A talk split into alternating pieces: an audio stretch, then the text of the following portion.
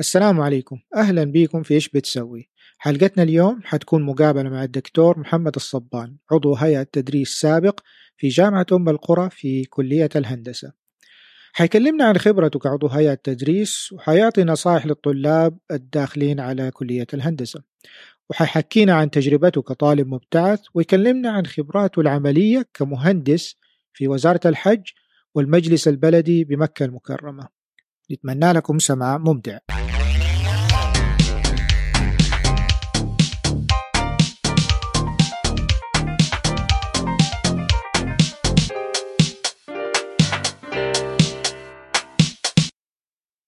السلام عليكم. حياكم الله في حلقة جديدة من بودكاست إيش بتسوي؟ اليوم عندنا ضيف شرف الدكتور محمد الصبان ويصير أبو صاحبنا عبد الحميد. فخلينا ندي الدكتور الميكروفون يعرفنا بنفسه. تفضل. السلام عليكم. يسعدني إني أكون معاكم اليوم. آه أنا عضو هيئة تدريس متقاعد. آه عملت في جامعة ام القرى في قسم الهندسة المدنية. سبق إني درست في الولايات المتحدة الأمريكية في مرحلة البكالوريوس والماجستير والدكتوراه. وحقيقه عندي بعض التجارب اللي أرجو إنه تكون مفيدة لمستمعيكم. طيب دكتور محمد نبغاك تحكينا عن المجال الأكاديمي في الجامعة آه، في مجال الهندسة المدنية في جامعة أم القرى. حقيقة جامعة أم القرى يعني آه، بدأت الكلية بقسم العمارة الإسلامية في 1400 تقريبا واثنين هجرية أنا انضميت للجامعة في 1000 405 كمحاضر. كنت كده اني اخذت الماجستير في هندسة الإنشاءات. ثم ابتعثت من الجامعة لتحضير الدكتوراه. حضرت الدكتوراه في مجال آه، هندسة الزلازل حقيقة ورجعت الجامعة وبدأت أدرس فيها آه، المواد في قسم الهندسة المدنية وفي قسم العمارة الإسلامية. الكلية تضم أربع أقسام بجانب المدني والعمارة. تضم هندسة ميكانيكية وهندسة كهربائية. حقيقة هي كلية رائدة وتخرج منها عدد كبير من من الطلبة اللي اللي أخذوا وظائف وشغلوها سواء كان في أمانة العاصمة في مكة أو شركة الكهرباء أو آه، محطات التحلية أو شركة المياه. ما شاء الله موزعين على آه، قدر كبير ومساحة كبيرة من آه، الوظائف في مكة وفي جدة وفي المملكة عموما أو حتى في الجهات الأمنية. حقيقة قضيت آه، عدد كبير يعني من 1411 قضيتها في التدريس إلى أن تقاعدت في آه، ألف يعني تقاعدت قبل حوالي ثلاثة سنوات. وكانت تجربة مثيرة وجيدة وتعلمت فيها كثير من الأشياء آه، بالتعامل مع الطلبة آه، وكيف آه، أساعدهم وكيف هم. أيضا هي هي حقيقة في اتجاهين يعني أنا كنت أحاول أساعدهم هم بيفتحوا لي أبواب في بطريقة تفكيرهم و لأن الشباب دائما وابدا فيهم حيوية وفيهم طاقة متجددة دائما. ف كان كان هذا الشيء يعني جميل جدا وأنا كنت آه، مشرف على وحدة الشؤون الأكاديمية في الكلية. كان في عندنا حوالي 3000 طالب في الأربع الأقسام. وكانوا يعانوا بعض المشاكل الأكاديمية. كنت أحاول أحلها بالتنسيق مع عمادة القبول والتسجيل والزملاء اللي في الكلية أيضا. آه، مشاكل أكاديمية دكتور محمد قصدك يعني في اختيار المواد ولا في صعوبة التدريس ولا إنه ال background حقهم آه، ما كان آه، آه، كفو أو ما كان كامل بإنه ياخذوا أو يختاروا مواد بالنسبة لمجالهم؟ والله حقيقة يعني معظم الطلاب اللي كانوا يقبلوا في الكلية كانوا ال background حقهم كان جدا ممتاز ما يعني ما في أي خلاف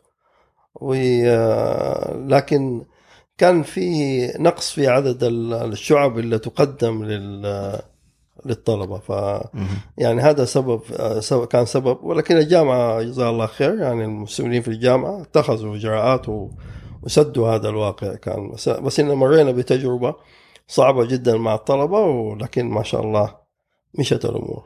مشت الأمور. طيب. كان تحدي لكن آه، وفينا معهم.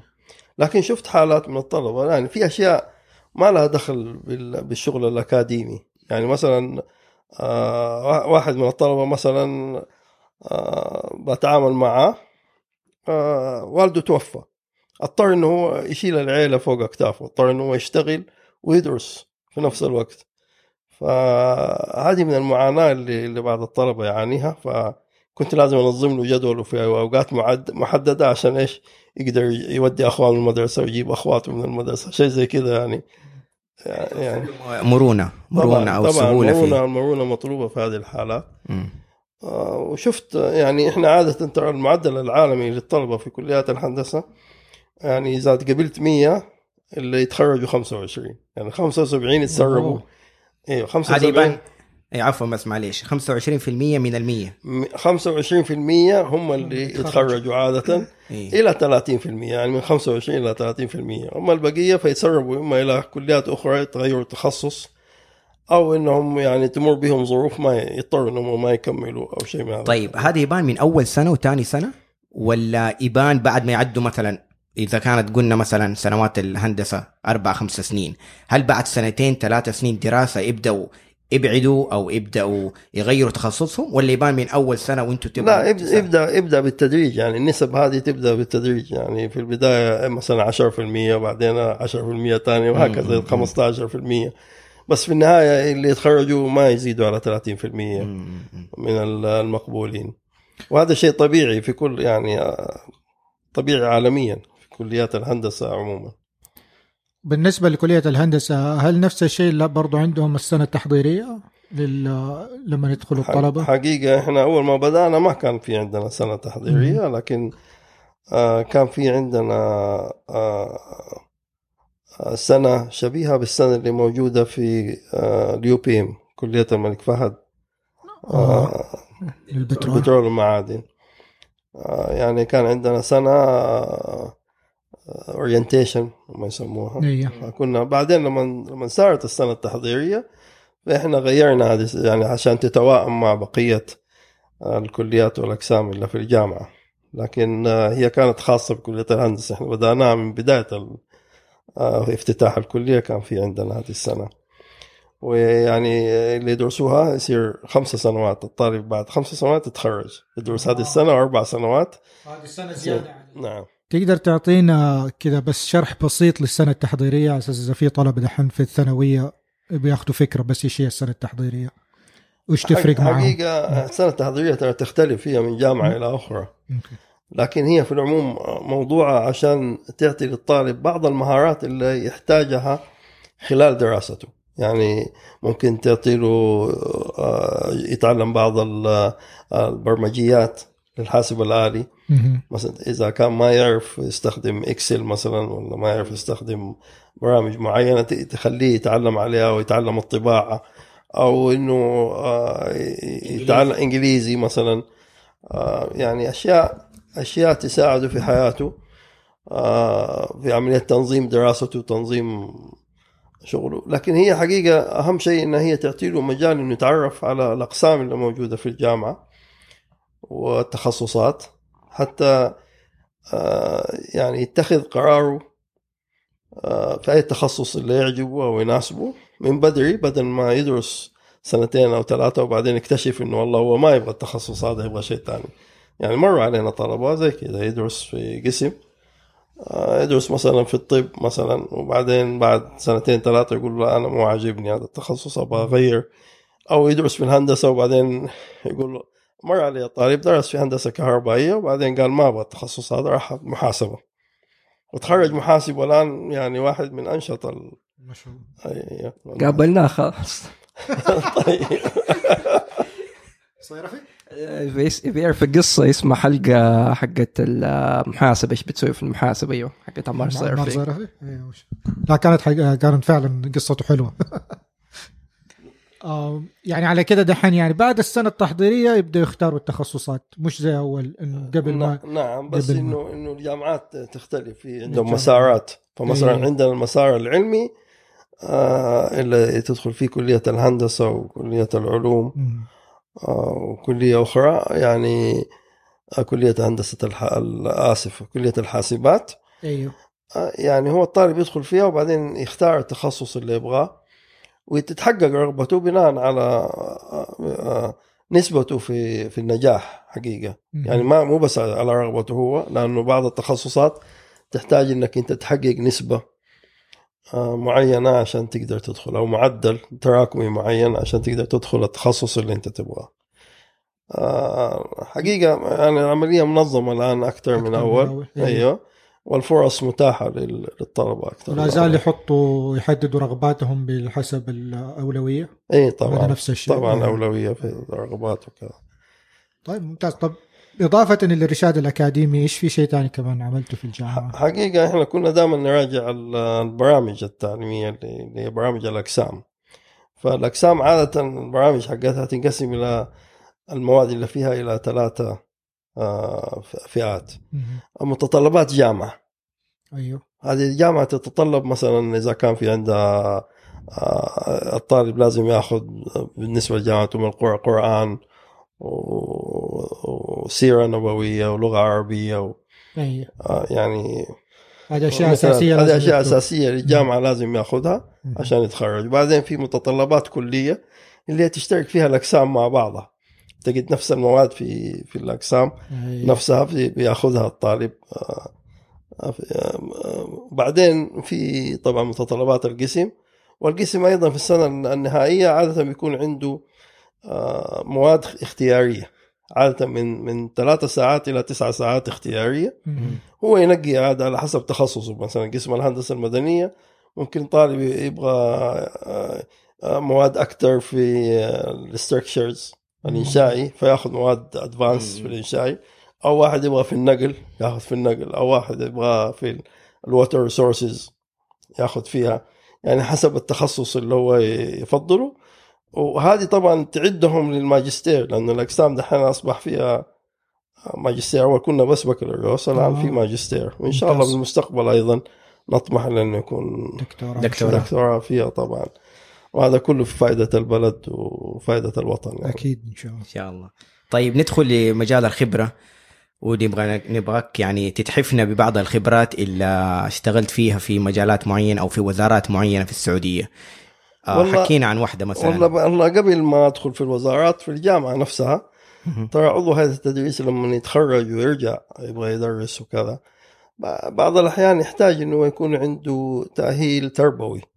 إنه كيف آه، التاهيل التربوي هذا يساعده إنه كيف يوصل المعلومة للطلبة. يعني مجرد إنه هو يعرف المعلومة هذا ما يكفي. يعني تدريس. تدريس يعني زي ما إيه. يقول تاخذ دورة في دورة التدريس. في في نفس التدريس. وهذه التعليم. بعض الجامعات عندنا بيسووها حتى جامعتنا سوتها بحيث إنه الشخص هذا يعني في تكنيك معين تقنية عشان يوصل المعلومات. للطلبة لأنه ممكن يكون فاهم كل حاجة 100% يكون أستاذ ع- يعني على مستوى عالي وعالم وخبير وكل شيء لكن عملية توصيل المعلومة هذه يحتاج لها شوية آه، تكنيك. أيوه عشان عشان يوصلها أنا لاحظت هذه الأشياء بتعاملي مع الطلبة ومع اعضاء التدريس لاحظت هذا الشيء والحمد لله إنه الجامعات تلافت هذا الموضوع انها وفرت وفرت الدورات التربوية هذه. هذه الدورات طبعا ما هي اختيارية بالنسبة للمعلمين. يعني أقصد واحد أتخرج بماجستير آه، كمعيد ولا ك ولا كدكتوراه ويبدأ يدرس؟ إيه اللي يبغى اللي يبدأ يدرس هو اللي هو اللي يبدأ ياخذ إيه، هذه الدورة. يشوف الدورة هذه عشان. إيه؟ عشان آه، ينمي ينمي. موهبته في التدريس وفي في الإلقاء. مم. حقيقة هذا هذا جدا مهم. هي مفيدة أيضا في عملية اختيارك للاسئله يعني أي. أنت لما تبغى تختبر الطالب آه يبغى لك يعني دائما وابدا تعرف كيف تضع أسئلة للطالب ده. صح. لأنك تبغى تميز بين ال A student وال B student وال C student فانت صح. تضع أسئلة بمستويات مختلفة عشان تعرف مين ال A وال B إذا إذا طلعت نتائجك كلها A ولا طلعت نتائجك كلها D أو كلهم F معناته في خلل في في خلل. في, في العملية التدريسية في ال- في هذا. أنا يعني كنت ألاحظ هذا الشيء كنت أجمع البيانات هذه وأنا وكيل كلية للشؤون الأكاديمية في ال- في كلية الهندسة والعمارة الإسلامية وكنت ألاحظ الفروقات هذه بين أعضاء التدريس.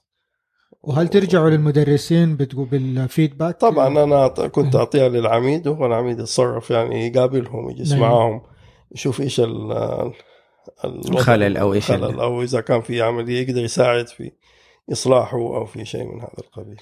وهذه حاجة مهمة لأنه كثير يعني حتى في أمريكا هنا في دكاترة ما يقدر ما يعرفوا يدرسوا المادة بالطريقة يعني زي ما قلت حضرتك إنه عندهم المعلومات مليانة بس إنه طريقة. توصيل المعلومة آه أنا ممكن أحكي لك عن نفسي لأن أنا اول أول فصل دراسي درسته إيه.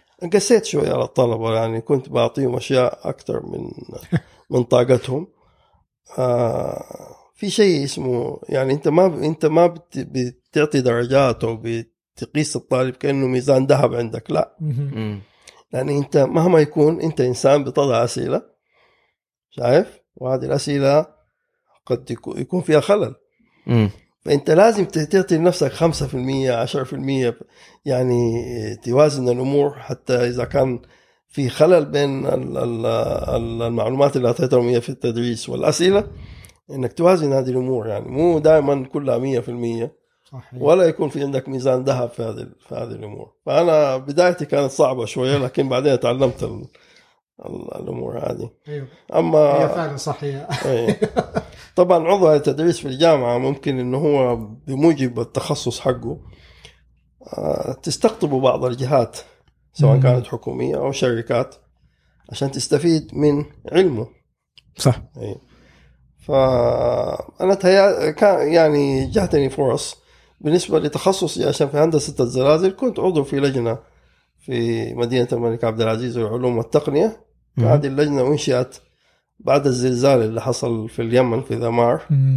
عام 83 ميلادي مظبوط يعني مجلس الوزراء اهتم إنه هو يشكل لجنة عشان يهت- آه، يضعوا إيش ال- إيش الأشياء اللي ممكن يسووها عشان الزلازل.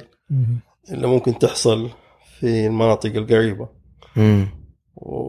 وحقيقة كنت مشارك في هذه اللجنة و... و... وعلى فكرة يعني هي الحين الجهة اللي, اللي مختصة بالزلازل في ال...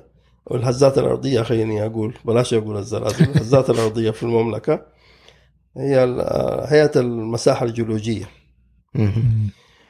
هيئة المساحة الجيولوجية عندها مجسات مراكز آه، رصد آه، للزلازل في أنحاء كثيرة من المملكة اللي فيها آه، لوحظ فيها بعض الهزات. لكن هي عادة تكون هزات طفيفة. يعني إحنا آه، في منطقة الحمد لله آمنة.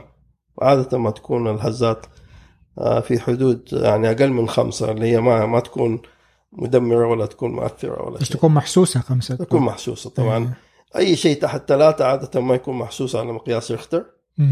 أي شيء فوق ثلاثة ممكن يحس به الإنسان على مقياس ريختر إذا وصل إلى أربعة ممكن يصير في شقوق في بعض المباني اللي تكون هشة إذا وصل إلى خمسة آه، يعني يكون فيها أكثر. يعني المباني اللي ما هي مبنية بشكل آه، صحيح.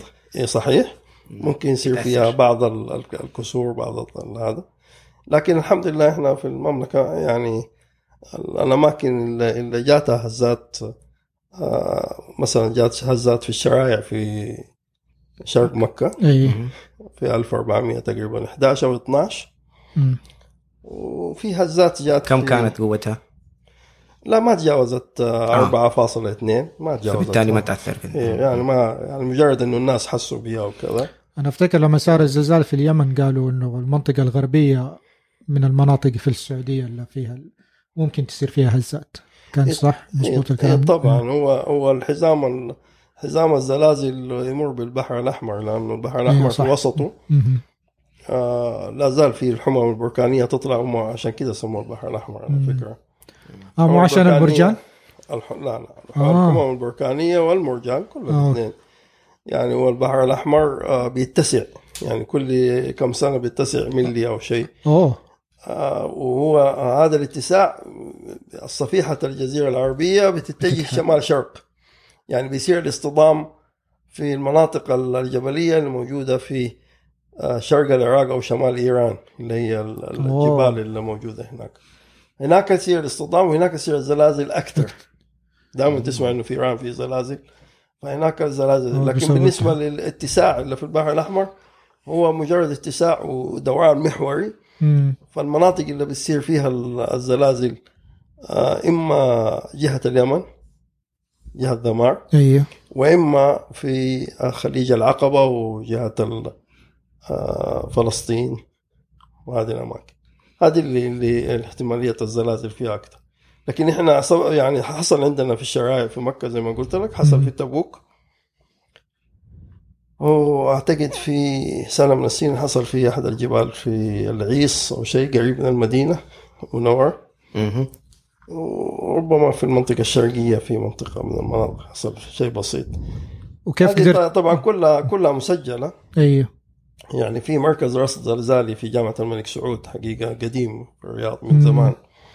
سجلوا وفي ال- الأجهزة اللي بتثبتها في أجهزة متنقلة في أجهزة ثابتة بتسويها هيئة المساحة الجيولوجية. مم. وهذا هذا حقيقة من يعني اهتمام الدولة بهذا الشيء. بتوفر هذه كل الأشياء عشان تصير المعلومات ويصير في استخلاص النتائج وإيش اللي ممكن يصير. لأنه هي الزلازل هي عبارة عن build up تجمع لل strain أيوه يعني هذه إحدى النظريات اللي موجودة. وبعدين لما يصير زلزال هو عم- بيصير عمليه release لل- للطاقه عمليه وكيف قدرت أنت تفيدهم بخبرتك في من ناحية الدراسه ال- الهندسة في ال- ال- الزلازل الذات الأرضية هي والله ب- يعني آه، في عملية اختيار اختيار المناطق. مناطق. اللي اللي إيه. ممكن. يعني في مجموعة من العلماء مو أنا لوحدي. أيوه يعني. نتشاور في هذه المج... إيه. يعني المعلومات. في اختيار المناطق اللي ممكن آه، يصير لها رصد ويضعوا لها ضوابط آه، بلدية للبناء. أيوه. أيوه لأنه أنت ما تقدر تمنع ال- الزلازل أو ما تقدر لكن ت- تقدر تبني أشياء تتحمل الهزات اللي بتجيك. صحيح. إيه. هذا اللي, اللي إحنا نشتغل عليه كستركشرز ممتاز. طيب في أي جهات أخرى آه، اشتغلت فيها ممكن تعطينا شوي من خبرتك فيها؟ حقيقة أنا يعني آه، تقريبا ثلاثة جهات أخرى. يعني الجهة الأولى بحكم وجودي في مكة المكرمة فأنا تعاونت آه، مع وزارة الحج. وزارة الحج والعمرة.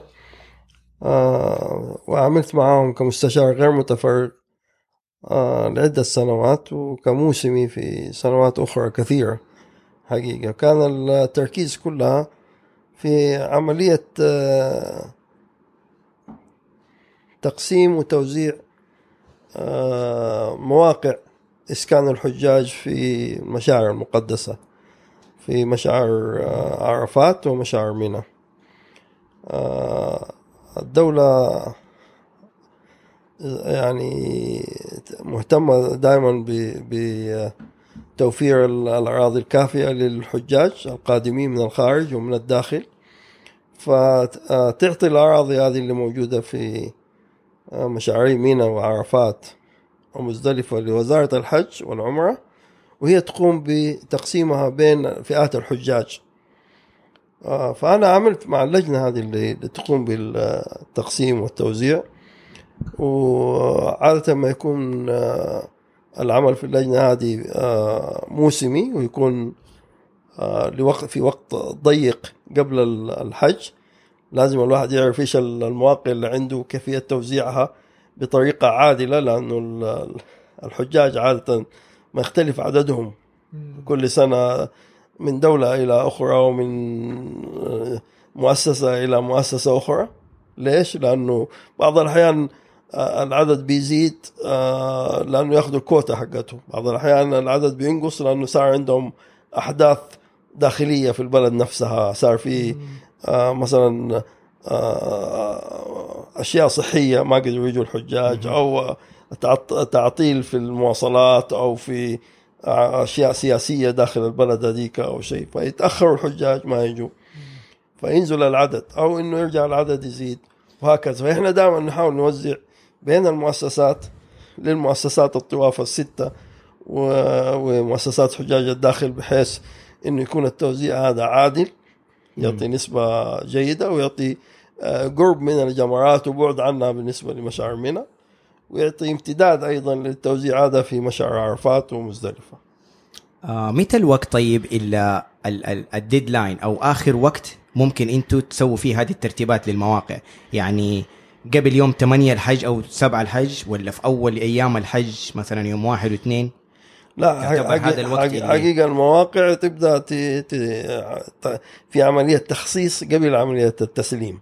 تمام. عملية التخصيص هذه بتبدأ حقيقة في وقت مبكر. يعني من شعبان.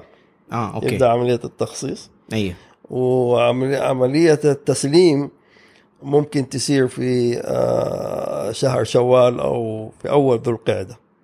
هذه أيوة. عملية تسليم المواقع ليش؟ لأنه التسليم إذا واحد استلم الموقع حقه لازم يحميه. صح. فصعب على المؤسسات وهذا انها تستلم الموقع من شعبان لكن انها تعرف المكان حقها من بدري هذا كويس.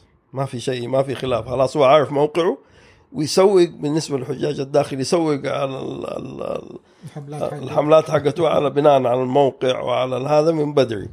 ويستعد لل- ل- لتجهيزات وكذا. ما دام يعرف موقعه يعرف يسوق هو لها ولا ألف ولا باء ولا جيم ولا دال ولا. عارف؟ أي هل هل في مواقع معينة تضطر إنك أنتوا تتأخروا في ترتيبها؟ يعني في مواقع ترتبوها من بدري. آه ألف باء جيم دال أي شيء. لكن تيجي في مرحلة إنك أنت في موقع معين تضطر إنك تاخر ليه لآخر دقيقة مثلا. والله والله شوف هي تعتمد على الاستراتيجية اللي أنت آه، توزع بيها. أنا مؤخرا طبعا ما ب... ما بشتغل في هذا أنا اشتغلت في فترة سابقة. الفترة اللي أنا اشتغلت فيها آه، كنا دائما نخلي مواقع احتياط. أيوه ليش مواقع الاحتياط هذه؟ لأنه فجأة يزيد عدد حجاج من بلد معين أو شيء فإحنا نضطر إن إحنا نسلمهم المواقع دي لو ما كانت عندنا مواقع الاحتياط هذه ما نقدر آه ما يعني فين فين نضعهم؟ ما ما, ما لهم مكان أصلا أو انه أو أو إنهم يجلسوا مع آخرين فيتضايقوا في المخيمات وما يقدروا يسكنوا فيها. فهذه تعتمد على الاستراتيجية. تعتمد كمان على الزيادات هذه اللي تحصل في آخر لحظة. إذا كان في زيادات فلا بد إنه يكون في عندك دائما وابدا مواقع احتياط. وإحنا بموجب خبرتنا كل سنة كنا نعرف إيش ال- ال- المفروض يكون في احتياط. يعني كم عدد الامتار فيها؟ كم ألف متر ولا شيء ولا يكون في احتياط. ولكن الحمد لله يعني دائما بتسهل. بعض الأحيان هي كنا نسلم مواقع لبعض المؤسسات وبعدين حجاجهم ينقصوا ما يجوا فنضطر إن ناخذها منهم بمحضر زي ما نسلمهم بمحضر. نأخذها منهم بمحضر ونسلمها للناس اللي زاد عندهم الحجاج. صح. أيوه في في يعني بعض الأشياء اللي تحصل عندنا وبعض الأحيان بيكون في مشاكل في المواقع نضطر نخليها نسلمها لاحد يجلس يراقبها طول الحج عشان لا أحد يسكن فيها. إيه. لأنه يكون فيها يعني مشاكل يكون في هواء مثلا أو آه، مطر أو شيء ونخاف إنه في شيء ساقط عليها أو حاجة. أي. لكن هذه هذه الأمور قديمة الآن الحمد لله كل المواقع آه، جيدة وم- ومسطحة مصلحة وكذا تمام طيب إيش في جهة ثانية غير وزارة الحج؟ حقيقة أنا آه، أيضا آه، أعرت لهيئة تطوير مكة والمدينة والمشاعر لمدة ما شاء الله. آه، خمس سنوات الهيئة هذه كانت مكلفة أنها تضع مخطط شامل لمدة 25 سنة للمدينة المنورة ولمكة المكرمة والمشاعر المقدسة. وحقيقة المخطط هذا سار في كان ائتلاف من ثلاثة شركات شركة يابانية وأمريكية وكندية. آه، يقال لها اسمها شركة 3M إم إم إم يعني اختصار للاسم الكامل للشركة. وضعت المخطط الشامل آه، آه، للمدينة المنورة وضعت المخطط الشامل لمكة المكرمة والمشاعر المقدسة. وهذا المخطط آه، يعني الحمد لله أنه هو معتمد. ولكن آه، يعني المخططات عادة إحنا نقول المخطط لكن المخططات هي لها مستويات حقيقة. يعني لما نقول لك مخطط مو معناته إنه حط لك التفاصيل كلها. أي. لكن هو حط لك مخطط هيكلي أو مخطط أكثر تفصيلا من هيكلي. ثم بعد كده تيجي انت ويعني تتعاقد مع شركات أو جهات أخرى عشان تضع التفاصيل حقت هذا فالمخطط ذاك خرج بتفاصيل انه فين فين السكن يكون فين الخدمات تكون فين ال يعني توزيع ال- توزيع. ال- ال- المواقع حسب ال- المواصفات ال- الخدمة اللي اللي محتاجينها إيه. هذه هذه يعني جزء من الأشياء شاركت فيه طبعا عشان تضع المخطط هذا كان لابد إنك تطلع على ال- الواقع. ما هو وا- الواقع اللي موجود الآن عشان عشان تضع مخطط للمستقبل. لابد إن تنتقل من إلى من نقطة إلى إلى أخرى. حقيقة كانت تجربة مثيرة إن أنا اشتغلت في هذا ال- المخطط وفي المشاريع اللي هي تدرس واقع مكة المكرمة والمدينة المنورة المشاعر المقدسة. وأدرت مشروع اسمه خدمات الحج والعمرة. يعني خدمات إيه. المقدمة للحج والعمرة. كنا تعاقدنا فيها مع معهد خادم الحرمين الشريفين لأبحاث الحج والعمرة من ال- الهيئة دي ونفذوه. كنت أنا أدير المشروع هذا. ف آه، كان كان جدا آه، جدا يعني آه، مفيد لي ومفيد إني أنا اشتغلت في هذا المشروع لأنه قد عندي سابق خبرة في الموضوع وزيادة آه، يعني زدت الخبرة اللي اللي كان ممكن أعطينا آه، أمثلة تفضل. عن خدمات مثلا اللي- حقيقة خدمات الحج والعمرة تشمل خدمات كثيرة تقدم للحجاج والمعتمرين يعني إحنا بنتكلم على يعني أهم ثلاثة هي خدمة الإسكان آه، وخدمة النقل وخدمة ال- الإعاشة لكن هذه ما هي كل شيء. يعني أنت تتكلم على خدمة آه، ال- الإرشاد مثلا. لأنه أنت دائما يكون في عندك ناس تايهين أو يبغوا يوصلوا لأماكن معينة. أو تعدد اللغات أو- كمان. أيوه إيه. عندك ال- ال- اللغات هذه. يعني إذا ما عندك ناس يتكلموا عدة لغات صعب عليك إنك صح. تتفاهم مع هذول ال- ترجمة ال- تحتاج. ترجمة وكذا. إذا خدمه الترجمة مهمة.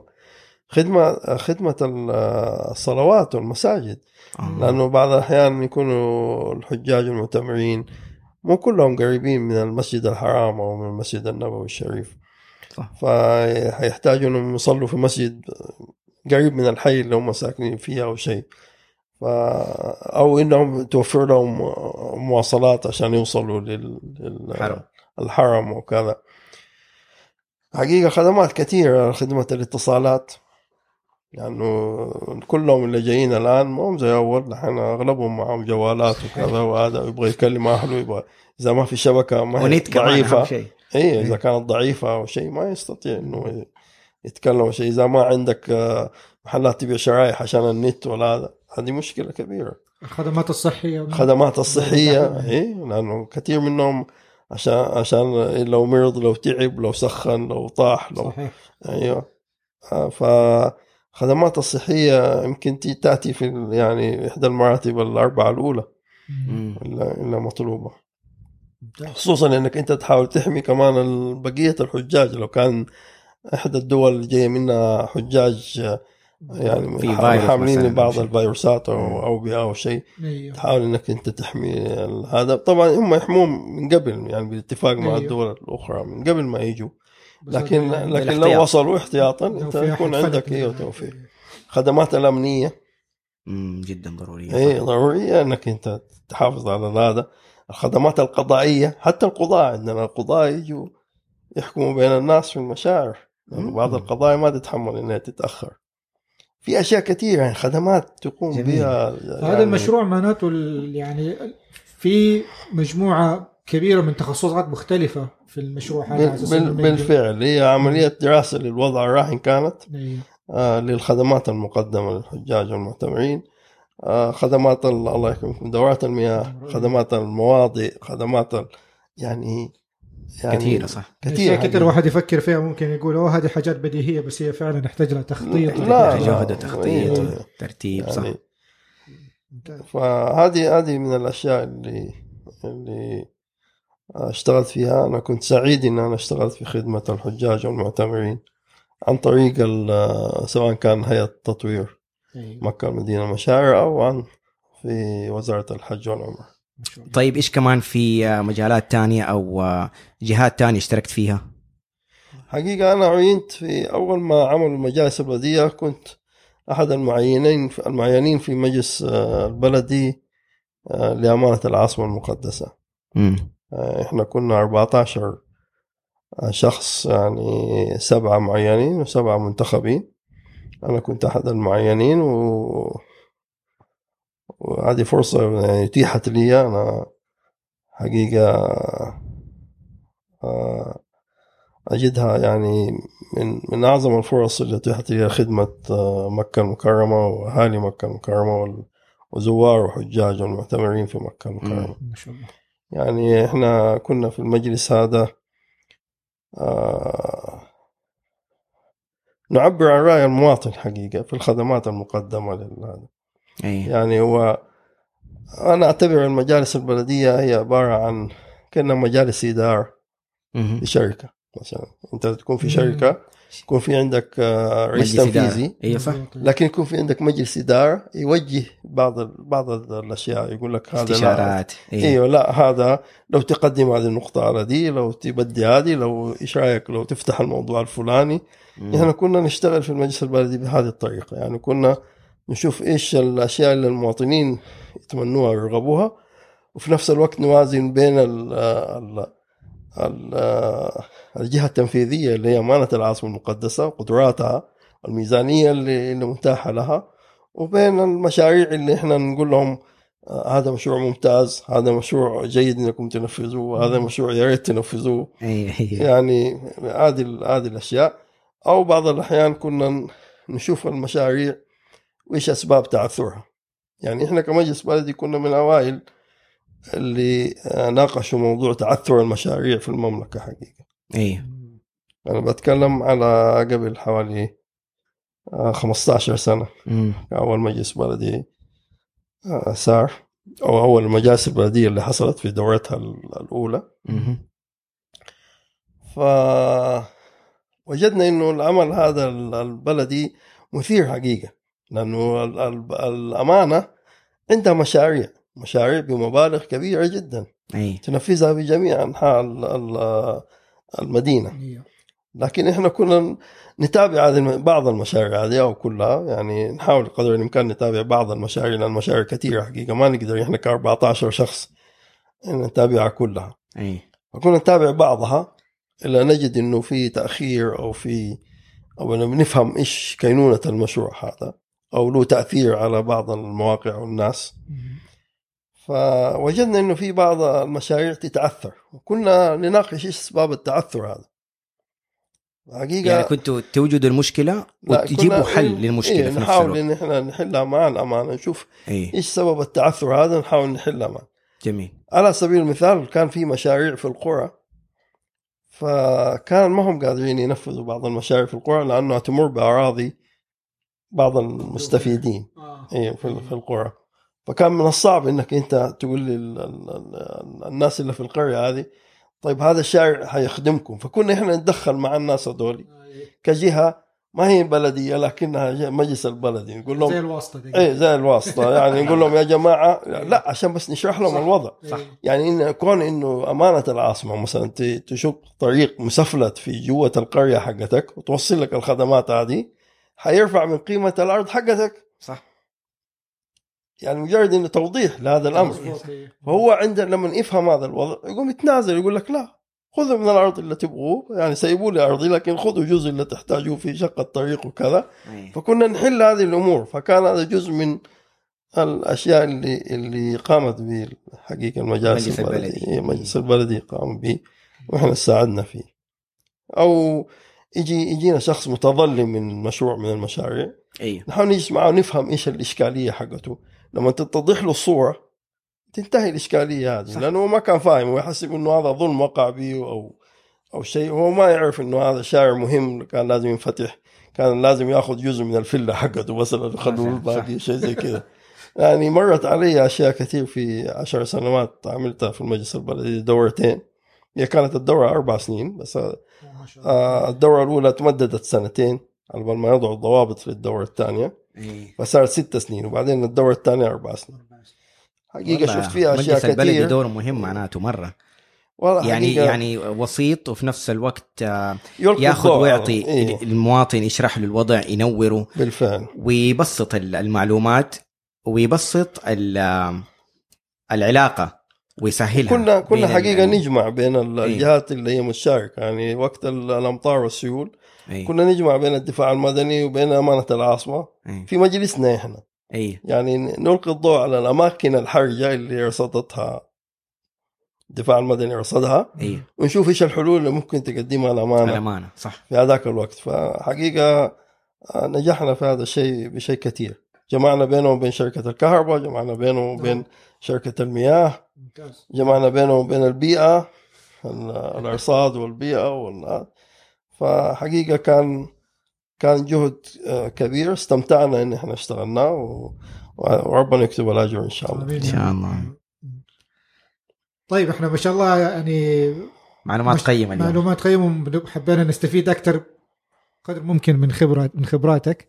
ونسينا نسألك إن أبسط سؤال اللي هو تعرف لنا إيش هو إيش هي الهندسة المدنية؟ أساس إنه مثلا الطلبة دحين اللي على مقبلين على مراحل جامعية حابين يعرفوا إيش معنى إيش هي الهندسة المدنية قبل ما يدخلوها. حقيقة يعني هو ممكن يقول الواحد بكل بساطة لكن يمكن التعريف هذا ما يفيدهم كثير. إيه. آه، المهندسة المدنية هي كل شيء ما هو عسكري. لا لا لا هذه مو بسيطة دي. نبغى توضيح دي. لا لا هي هي أساسا إنشائها كان إنه في في العصور القديمة أول ما بدأت الهندسة إي. آه، في الدول الغربية كان في عندهم أعمال عسكرية وأعمال مدنية. فكان المهندس المدني هو اللي اللي اللي يقوم بالأشياء أو ال- المنشآت المدنية اللي, اللي يسكنوا فيها المدنيين.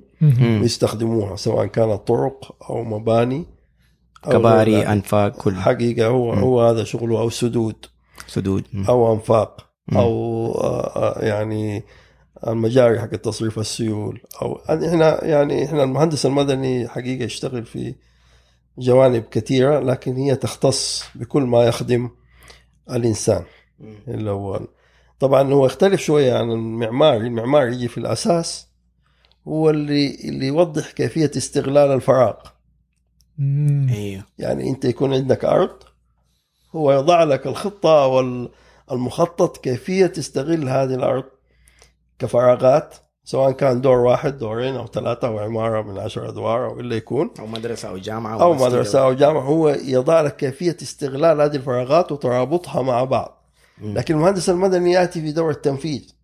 يعني عشان عشان ال- ال- الرسمة اللي رسمها المهندس المعماري هذه تنفذ على الطبيعة. أي. لازم تعرف الكميات اللي تحطها كمية الحديد كمية الاسمنت كمية ال... أيوه. هذه هذه حساباتها وكذا هو المهندس المدني اللي يقوم بها عشان يعرف كمية الأساس اللي تنزل فيه كم العمق اللي تنزل فيه الأساس. يعني هي حساب الكميات عشان ال- ال- المبنى سواء كان مبنى سكني أو تجاري أو تجاري أو مدرسة أو أرض أو آه، حديقة. سفلتة أو حديقة أو خزان أو سد أي. أو نفق عشان يعرف يحسب حساباته كيف هذا الشيء اللي, يضعه الاستراكشر ما يطيح جميل إيه. تحت الأحمال المتوقعة هذا هذا شغل المهندس المدني طب وتخطيط المدن هي- هل يكون تحت الهندسة المدنية؟ تخطيط المدن تحت لا هو جزء من ال- الهندسة ال- اللي هو المعماري عادة أو لوحده. آه تخطيط المدن. تخطيط المدن لح- بس تخصص هو أقرب للمعماري من ال- المدني. أي. حقيقة هو تخصص اللاندسكيب وال أي. وت- وتخطيط المدن. هذه كلها تابعة للمهندس المعماري. ممتاز. طيب بالنسبة للمهندسين المدنيين آه في أي مجالات تشتغلوا في ال آه في ال في, في بشكل عام غير الأكاديمي؟ المهندسين المدنيين مطلوبين في آه، في كل الجهات حقيقة. يعني المهندسين المدنيين اللي تخرجوا من عندنا بيشتغلوا الآن في البلديات. بيشتغلوا في آه، شركات الك- شركة الكهرباء بيشتغلوا في شركة المياه آه، بيشتغلوا في آه، التحلية المياه. أيوه يعني يشتغلوا في في المطارات في- يعني يعني في كل في كل جهة من الجهات هذه اللي تحتاج مهندسين مدنيين. يعني عادة لا تخلو جهه من الجهات من احتياج مهندس مدني حتى في المستشفيات.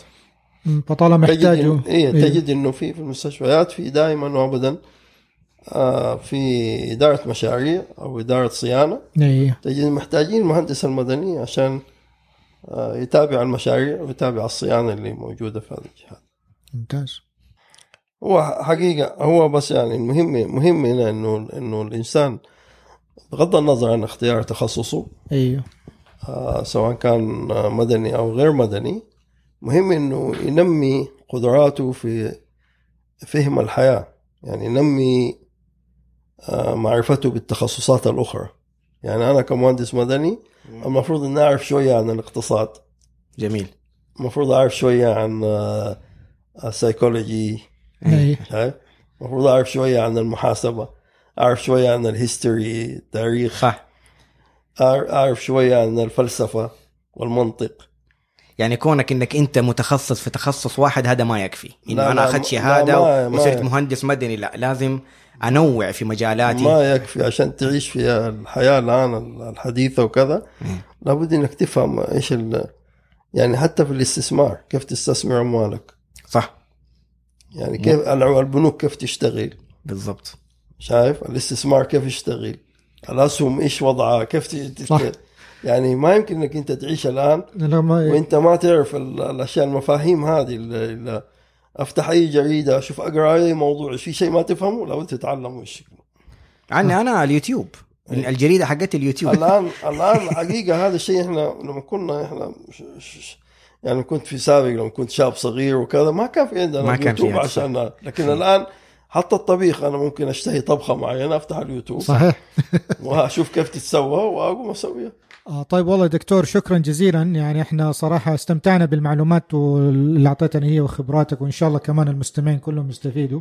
وأتمنى يعني كان نطول معاك زيادة بس آه ما شاء الله الوقت آه جري معانا. فنقطة أخيرة قبل ما نخلص إيش عندك آه إذا عندك آخر كلمة ممكن تقولها للمستمعين يستفيدوا منها؟ والله أنا أنا بالعكس أنا اللي أشكركم على استضافتي. و يعني أعتقد إنه الإنسان لابد دائما يكون طموح عشان يوصل لمستقبل أفضل ويكون ثقته بالله سبحانه وتعالى. وطالما إنه عنده ثقة في الله ويشتغل حيوصل إن شاء الله. يعني يعني ما في شيء يحد الإنسان من طموحه ولا يمنعه من الوصول. طالما إنه هو آه، بيشتغل بجد واجتهاد ومتأكد إنه هو حيوصل لأنه ربنا سبحانه وتعالى معه إن شاء الله. طيب شكرا جزيلا. طيب شكرا لك. يلا السلام عليكم. الله